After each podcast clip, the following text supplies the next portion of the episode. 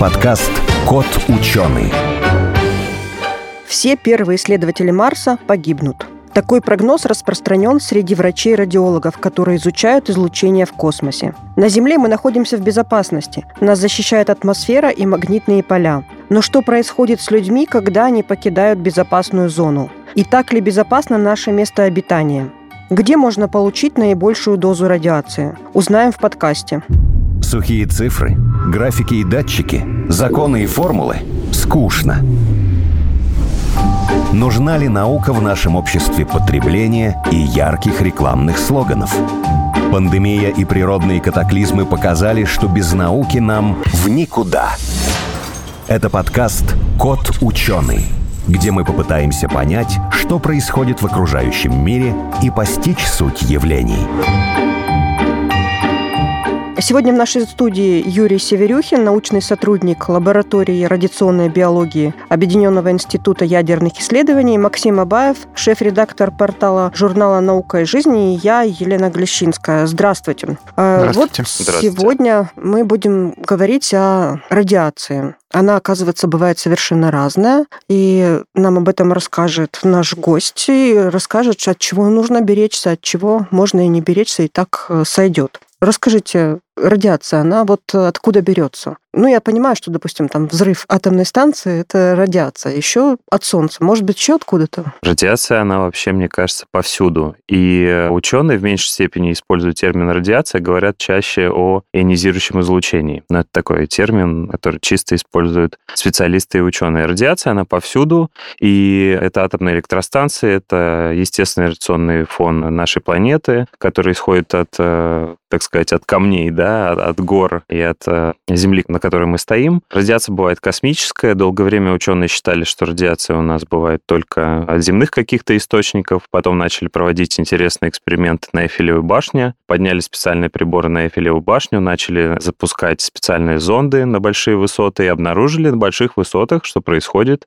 тоже ионизация в камерах, так называемая. И это говорило о том, что из космоса на нашу Землю летят какие-то заряженные частицы, и в дальнейшем уже с развитием космонавтики начали это все изучать. Радиация бывает разная, там рентген, гамма, бета, протоны. частицы опасные? В зависимости от того, какой-то вид излучения, солнечный или галактический. Но вообще эти заряженные частицы, они также вызывают ионизацию, так же, как, например, электромагнитное излучение, например, гамма-излучение, с которым мы имеем дело на Земле. Но заряженные частицы, они образуют такие своеобразные треки внутри клеток, то есть когда они проходят, они образуют за собой такую дорожку из ионизированных молекул, и она очень ярко выделяется, и часто молекулярные биологи используют ее как, чтобы отобразить эти эффекты заряженных частиц. То есть заряженная частица, к примеру, из космоса попадает в атмосферу, заряжает все то, что, с чем она соприкасается, она взаимодействует, да. И портит это. Заряженная частица попадает из глубин Вселенной или от Солнца в атмосферу, взаимодействует в атмосфере с э, частицами, которые там находятся и с молекулами, образуются вторичные частицы, и возникает такой своеобразный каскад. Их иногда очень красиво рисуют, если погуглить. Образуются такие каскады частиц, там летят совершенно разные частицы. Как салют, да? Да, как своеобразный Широкие салют. атмосферные ливни, что-то такое Да, да, называют. да, атмосферные Мгм. ливни их называют. Это такой каскад частиц. В состав входят пимезоны, различные мюоны, протоны вот как таковые и тяжелые заряженные частицы, это ядра химических элементов, которые летят из глубин галактики, они просто до нас не доходят, потому что они взаимодействуют уже с нашей атмосферой и вызывают образование вторичных частиц, которые уже нас непосредственно осыпают, так сказать. из которых Они уже не опасны, те, которые Да, вторичные. они не опасны. Значит, самое опасное это то, что там за пределами атмосферы. Да. Насколько вообще изменчива космическая погода? То есть, вот, не знаю, там на протяжении там, года, десятилетий, может быть, там каких-нибудь геологических тоже эпох. как бы, типа зима, там весна. Космическая погода определяется 11-летним солнечным циклом. В пик максимальной солнечной активности у нас вот в межпланетном пространстве нашей Солнечной системы максимально большое количество потоков протонов определенных энергий, которые летят от Солнца. Солнце очень активно, и, кстати, хочется сказать, что в это время поток галактических заряженных частиц, наоборот, снижается, которые летят с глубин галактики. Если Солнце становится менее активным, то галактическое космическое излучение, наоборот, набирает силу и начинает все больше влиять на вот эту космическую погоду. То солнечные частицы отталкивают те? Там возникает, наверное, своеобразный солнечный ветер. Я думаю, здесь игры магнитных полей. Игры магнитных полей. А вот Солнце понятно, почему и что оно летит, и что там может быть. А из глубин галактики достаточно далеко что-то может до нас долететь? Там происходят э, серьезные Или там они процессы. более гораздо высоко Там высокоэнергетичные частицы, Они опаснее? которые... Они очень опасные. Даже чем солнечные, да? Даже чем солнечные, потому что солнечные частицы состоят в основном из э, протонов и ядер гелия, но от Солнца на самом деле идет и ультрафиолет, и нам хорошо знакомый, и много всего чего другого, но таким типичным, типичным галактическим космическим излучением являются заряженные частицы довольно высоких энергий, до гигаэлектрон-вольт там может доходить. Что это значит? Это значит, что частица может просто насквозь проходить любые обшивки космических кораблей, при этом теряя энергию, но попадая внутрь и взаимодействуя с организмом космонавта. Много таких? По сравнению, вот, допустим, с солнечной радиацией, насколько их По больше? сравнению с солнечной меньше, но если мы, например, планируем какую-то экспедицию вне магнитосферы Земли, будет постепенно вот поток этих частиц нарастать. И по оценкам специалистам НАСА, я, наверное, плохо вспомню эту цифру, но там тысячи частиц на 1 сантиметр кубический проходят за минуту. Там. Это где? Как далеко? Это когда мы улетаем за пределы магнитосферы Земли, когда магнитное поле Земли начинает на нас не воздействовать. На Луне оно Например, уже как на бы Луне, да? ослабленное. На Луне ослаблено. Вообще мощность дозы на Луне составляет э, 25 микрозир в час, по-моему. Точно такая же мощность дозы на Международной космической станции.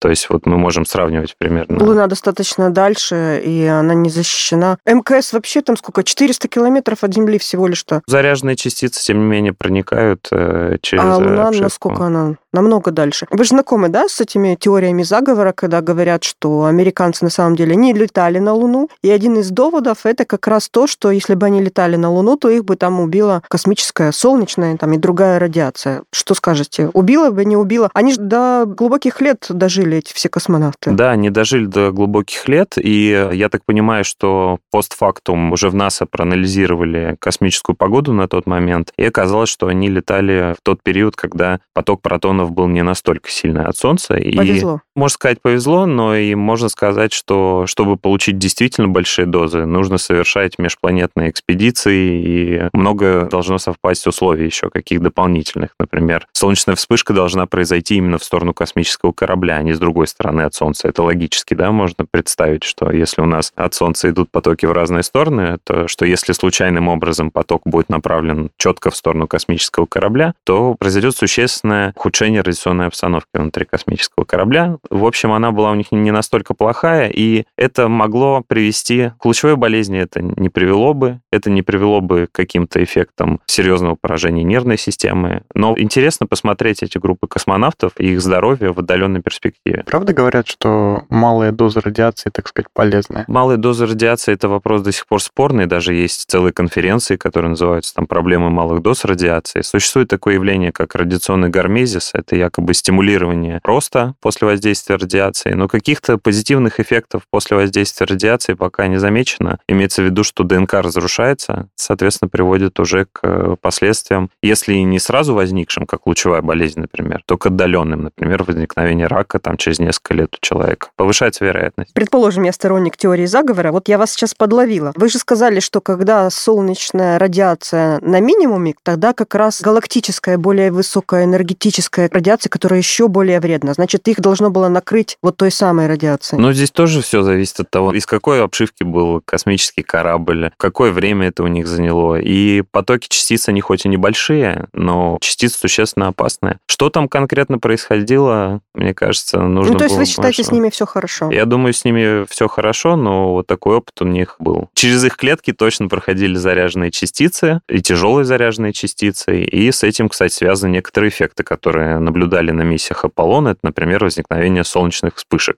в глазах астронавтов. Сначала доложили американские астронавты об этом, а потом уже российские космонавты начали о подобных вещах рассказывать. Это случай, когда через зрительный анализатор космонавта проходит заряженная частица. Это исследовали при помощи специальных таких установок на голову. И в момент, когда проходит заряженная частица, давали астронавтам нажимать на кнопку и фиксировали возникновение солнечной вспышки в глазах. То есть он видел вспышку и нажимал на кнопку. И удалось обнаружить корреляцию между этими частицами и вспышками. Ну, то есть он как будто бы видел вспышку, которой не было. Которой не было. Да, да. то есть это не галлюцинация, это именно прохождение Через, да, частиц. было несколько теорий, говорили, что это черенковское излучение, что это взаимодействие с сетчаткой, что это влияние на головной мозг, да, мы можем же повоздействовать на головной мозг, и будет ощущение вспышки. Эти, кстати, вспышки активно изучали, есть целые публикации, работы, изучали формы этих вспышек, их продолжительность, их цвет, Ух и ты. пытались понять, что же за вспышки такие видели Yeah. Астронавты. Но связали их исключительно с заряженными частицами, вот с потоками этих заряженных частиц. Именно с галактическими, то есть Да, не да, да. с там, солнечными.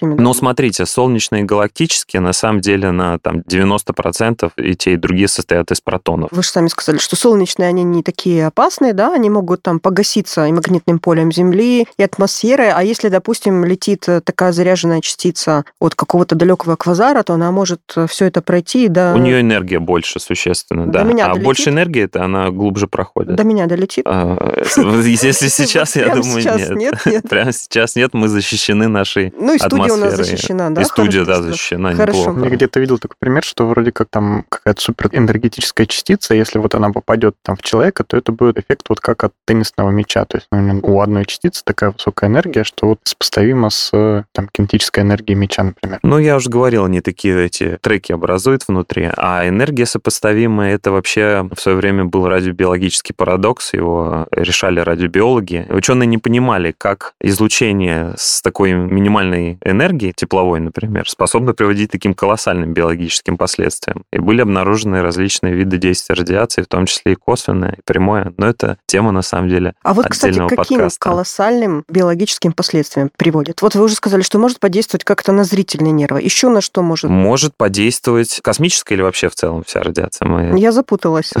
Рассказывайте. Есть некоторые виды радиации, которые присутствуют, например, только на Земле. Мы привыкли как бы к земным видам. То есть мы здесь не имеем дела с протонами, кроме как на протонных ускорителях. Заряженные частицы тоже как там- раз протон. Да, это такие, их называют плотно ионизирующие излучения. И в этом слове как раз и говорится то, что они, когда летят, достаточно плотно вызывают ионизацию. Эти частицы опасны, и опасны они не только для зрения, опасны они для генетического аппарата наших клеток, и в отдаленной перспективе они могут вызывать онкологические заболевания. В отдаленной только? В отдаленной. Сразу это не происходит. Космонавт получает достаточно малой дозы, чтобы заболеть лучевой болезнью. Он лучевой болезнью не заболеет, как это было, да, с ликвидаторами, например, Чернобыльской аварии или ликвидаторами других аварий. Может э, произойти еще несколько изменений. Например, может произойти образование радиационно индуцированной катаракты, так называемой. То есть воздействие радиации вот этой заряженной частицы на хрусталик глаза может привести к его помутнению. Есть работы как раз, которые изучают радиационно индуцированную вот катаракту, то есть помутнение хрусталика глаза. Могут возникнуть какие-то изменения в работе сосудов. Понимаете, все эти вещи, их не разделяют от других условий космического полета, потому что воздействует невесомость, изоляция, стресс, там дополнительные какие-то факторы.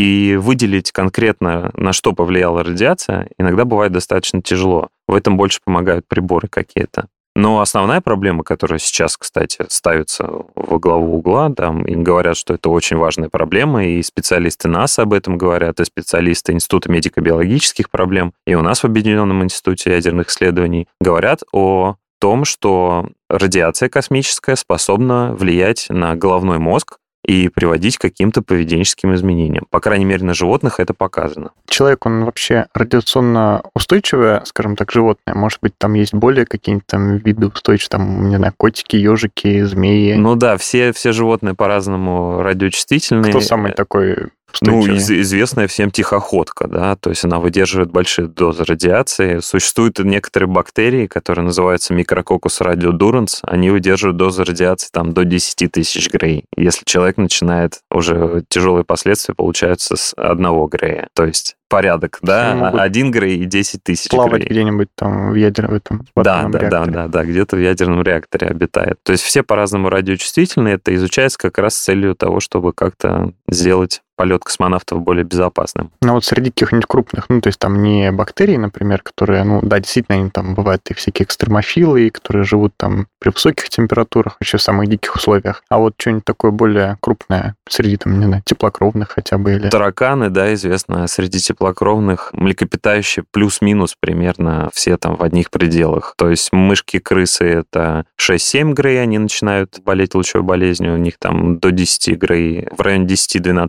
грей там стопроцентная смертность у них возникает. Кролики примерно то же самое, морские свинки. Если у Кстати, Земли есть э, естественный фон радиации, то за много там тысяч, миллионов лет должны были приспособиться к этому фону. Да, Ну, то есть для нас нормально вот то, что... А на Земле она как э, вот этот естественный фон, он тоже в разных местах по-разному? Да, он в разных местах по-разному, и есть пещеры в Турции, горы Казахстана, да, где мощность дозы, она существенно выше, и, в принципе, в тех местах тоже, на самом деле, можно жить. У нас внутри каждой клетки есть замечательный механизм, который вот природа изобрела за эти миллионы лет эволюции взаимодействия с радиацией, который называется репарация. Восстановление клетки после воздействия радиации. Повреждается какой-то участок, специальные белки внутри клетки находят это место, сигнализируют о том, что здесь повреждение, и начинают это достраивать. Если разрушений много, то клетка не справляется. Начинаются какие-то вот патологические процессы. Если разрушений не так много, то клетка застраивает себя успешно, без ошибок, и восстанавливает свою структуру.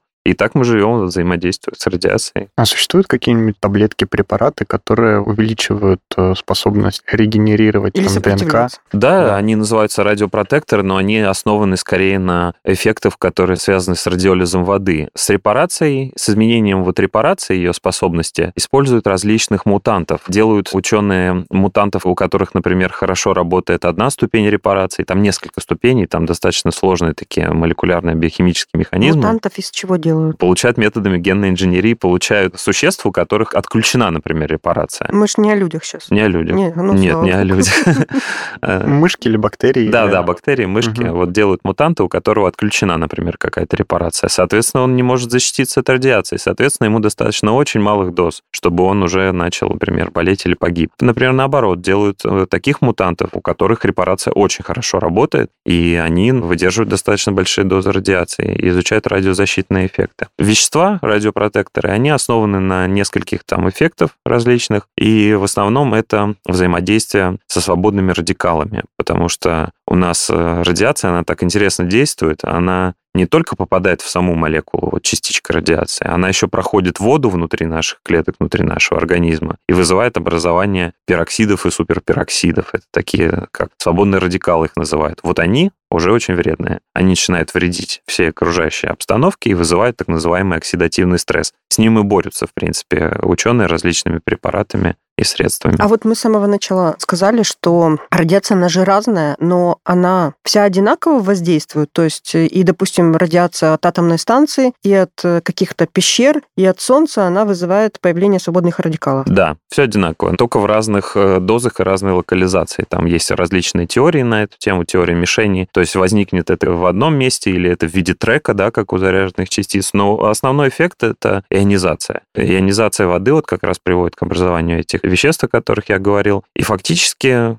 Наша задача посмотреть, как с этим бороться. И борются при помощи интересных радиобиологических эффектов, один из которых называется кислородный эффект. Оказалось, что если в клетке большое количество кислорода, и мы на нее воздействуем радиацией, то она погибнет намного быстрее. Дело в том, что вот эти пероксиды и суперпероксиды в присутствии кислорода начинают почему-то становиться как бы еще страшнее, их становится еще больше этих веществ. На этом, кстати, можно основывать некоторые радиозащитные вещества, например, вызывать локальную гипоксию. И эта проблема активно используется в онкорадиологии, то есть в лечении рака, в том числе заряженными частицами. Есть эксперименты с гипоксией или, наоборот, там, с гипоксией, гипотермией опухолей. То есть, заходя в какую-нибудь радиоактивную пещеру, надо держать дыхание. Да, чтобы- да, да, если можно так выразиться, надо вызвать гипоксию. Если мы летим на Луну или, не дай бог, на Марс, то уже там не задержишь дыхание. Не задержишь, да. Собираются полететь на Марс. Мы же слышим все время эти разговоры о том, что кто-то там летит уже последние 20 лет. Как собирают защитить этих людей? Там же точно нет ни магнитного поля, они просто открыты для да, всего. Да, есть несколько способов. Самый такой, который сразу напрашивается, это сокращение времени экспедиции. То есть мы должны как-то разрабатывать экспедицию, чтобы она была как можно более кратковременной. Ну, с Марсом там не получится, там только год в одну сторону, год обратно и уже. Тем не менее, нужно, может, придумать какие-то цели, ставить менее амбициозные или технически подходить к этому вопросу касаемо двигателей, например или использование магнитного поля планеты для изменения траектории, но это только один из способов. Второй из способов — это разработка вот этих радиопротекторов. Третий способ — это отобрать среди всех членов нашей популяции человеческой наиболее Вот так. радиорезистентных. Провести у них такой генетический анализ и сказать, вот вы, ребята, для полета на Марс подходите. Вы- Такие есть, да? То есть как ну, люди отличаются все люди, все люди отличаются, да. Есть расовые исследования, есть э, гендерные какие-то различия. Мы можем разрабатывать, на самом деле, материалы, некоторые радиационно стойкие, из которых делать космический корабль. И, например, есть э, идеи создания такого локального маленького магнитного поля вокруг космического корабля, который бы захватывал эти заряженные частицы. Есть исследования в области гибернации. То есть э, вводят организм в такое состояние, как фантастических фильмах, такое пониженного метаболизма. И вот в этих состояниях организмы менее чувствительны к воздействию токсических, стрессовых факторов. И э, подобные исследования тоже проводятся. Возможно, это как-то принесет свои плоды. Но сейчас как бы основные это создание магнитного поля, это радиационно стойкие материалы и радиопротекторы. В гибернации у него же вся биохимия будет тормозиться, то есть и репарация в том числе. Да, да, это вот хороший очень вопрос, потому что репарация тоже будет останавливаться. Но здесь вопрос в том, что образование свободных радикалов, видимо, будет в меньшей степени реализовано. Выбираем меньше из зол, Да, да. сказать. Когда мы на Земле, нужно ли думать о том, чтобы защищаться от радиации? Вот я, наверное, опять глупый вопрос задам, но вот когда мы на пляже лежим, то, что говорят, вот там ультрафиолет, он это солнечная радиация, и он опасен, и там может быть рак кожи. Это о чем говорит? Это, Да. это же не радиация или радиация? Это радиация, действительно может быть рак кожи, если, конечно, очень сильно переборщить э, с лежанием на пляже. Что вызывает ультрафиолет? Это вообще один из самых первых был экспериментов проведен. Оказалось, что ультрафиолет при воздействии на ДНК клеток вызывает такие штуки, которые называются тиминовые фотодимеры. То есть это не классическое повреждение ДНК, где что-то разрывается, а это такая произошла своеобразная сшивка молекул тимина. Тимин — это из чего состоит генетический код, вот аденозин, гуанин, цитозин, тимин. И эти тиминовые фотодимеры, они легко репарировались в нашем организме, в нашей клетке ферментом, который назывался фотолиаза, и таким образом вообще открыли этот механизм репарации. То есть ученые на ультрафиолете посмотрели, что происходят такие процессы, сказали, вот интересно, у нас в клетке, значит, есть какой-то механизм, который от этого спасает. Но несмотря на это, большие дозы ультрафиолета, особенно жесткого ультрафиолета определенного спектра, могут э, существенно сказываться на состоянии кожи человека и вызывать нерепарируемые какие-то у него такие повреждения. А это может в дальнейшем приводить уже к мутации, закреплению вот этой ошибки, которая произошла в ДНК, и появлению, например, радиационно индуцированной меланомы. Кроме организмов, та радиация, о которой мы сейчас говорили, она может воздействовать на что-то другое, на электронику, допустим. Да, я знаю, что проводятся исследования, когда изучают влияние заряженных частиц. Где их можно изучать? Мы можем в космос, да, отправить какой-то зонд, а на самом деле можем сделать все на Земле, на ускорителях. И вот один из таких ускорителей у нас будет открыт в Дубне, называется он Ника. И до этого был ускоритель, который назывался Нуклотрон. Он сейчас есть, но он будет как бы частью комплекса. И на Нуклотроне проводили исследования по облучанию микросхем и смотрели, какое количество сбоев происходит в микросхемах. Большой или К маленький? сожалению, Какой не, вывод? не видел эти данные, Я но просто на самом деле вот этот вот случай, который всегда приводит, когда там в 2003 году во время выборов в Норвегии, по-моему, да, или в какой-то из северных стран, или в Бельгии, произошел сбой электроники из-за вспышки на солнце, и одному из кандидатов насчитали намного больше тысяч голосов из-за сбоя электроники. Как потом выяснили, что это была вспышка на солнце. То есть э, такие вещи могут случаться, или это какая-то была подтасовка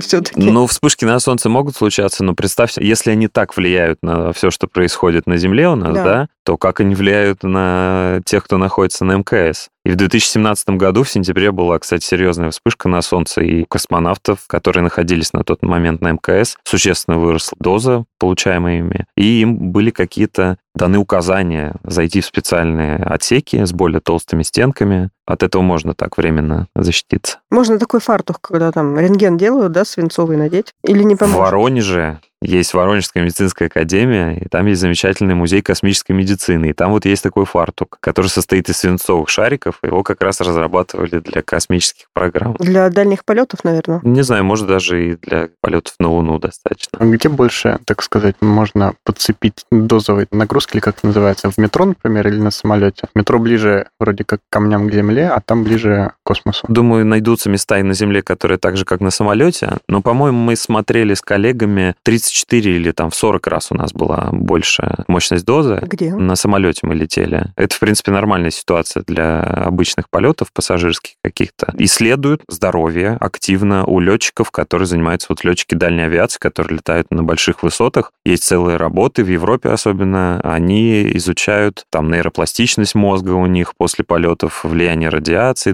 дозовую нагрузку. Это все для летчиков в том числе рассчитывается. То есть это такая своеобразная вредность. Я читала еще в Бразилии там один из пляжей, где радиоактивный торий в составе песка есть, и там э, радиацию можно получить даже больше, чем если ходить вокруг Чернобыльской атомной станции. Так что не обязательно спускаться Да, куда-то да, можно на пляже можно даже просто отдыхать. на пляже полежать и это все подцепить. В районе Бразилии еще есть одна интересная вещь, которая уже с космосом непосредственно связана. В районе Бразилии существует так называемая южноатлантическая магнитная аномалия. За счет этой магнитной аномалии, ну, такого странного распределения магнитного поля нашей Земли, в этой области космические радиационные пояса вокруг нашей Земли, у нас есть такие радиационные пояса, заряженные частицы, которые прилетели из космоса, их магнитное поле нашей планеты как бы захватило. В этой области они ближе всего подходят к Земле, соответственно, летать Надо Бразилией. над Бразилией, да, можно получить немножко большую дозу радиации. Надо записать себе и запомнить, что в Бразилию в ближайшее Не время ногой. не- да, не особенно летать. А вот, кстати, вот тоже об этом. Тоже есть такие данные, что вот эта вот солнечная радиация больше подвержены жители северных стран, потому что туда попадает больше. Или там, наоборот, должно отталкивать. Ну, это, наверное, зависит от озонового слоя, от процессов в атмосфере нашей планеты.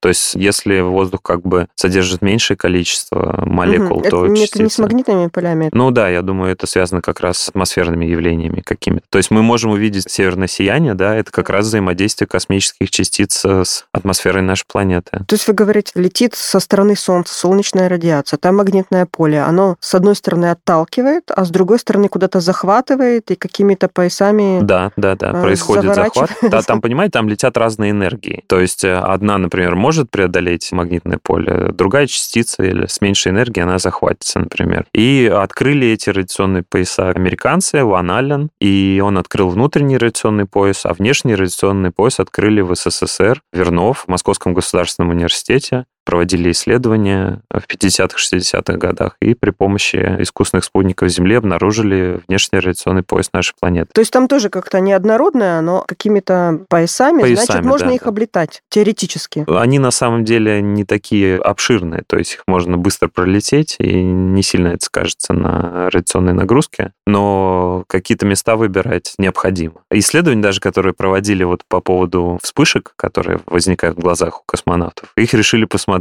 над Южно-Атлантической магнитной аномалией. И когда мкс пролетал над этой областью, оказалось, что вспышек больше. Космонавты чаще жали на кнопочку, свидетельствующую о том, что у них в глазах возникла вспышка. Вы, кстати, еще говорили, что есть э, гендерные отличия там вот воздействия радиации. А кому, так сказать, вреднее, мальчикам или девочкам? Хороший вопрос. Вчера дискутировал на эту тему со своим коллегой. Есть некоторые исследования на животных, что при воздействии заряженных частиц на головной мозг как бы самки в меньшей степени у нас подвергались этому воздействию, в отличие от самцов. То есть они более были как бы поведенчески устойчивые, чем самцы. Но с другой стороны, вообще измерение дозовой нагрузки, математические расчеты какие-то показывают, и особенности какие-то гендерные в работе просто нашего тела показывают, что женщины, им более опасно находиться во время космического полета. То есть есть такие исследования у НАСА. Показано, что азиаты менее радиочувствительные, то есть мужчина-азиат — это вот такой самый лучший космонавт, получается. То есть китайцы все-таки на Марс полетят первыми. Можно попробовать, да. Хорошо, было очень интересно. Спасибо вам большое. Я напомню, в нашей студии был Юрий Северюхин, научный сотрудник лаборатории радиационной биологии Объединенного института ядерных исследований, Максим Абаев, шеф-редактор портала журнала «Наука и жизнь». Спасибо вам.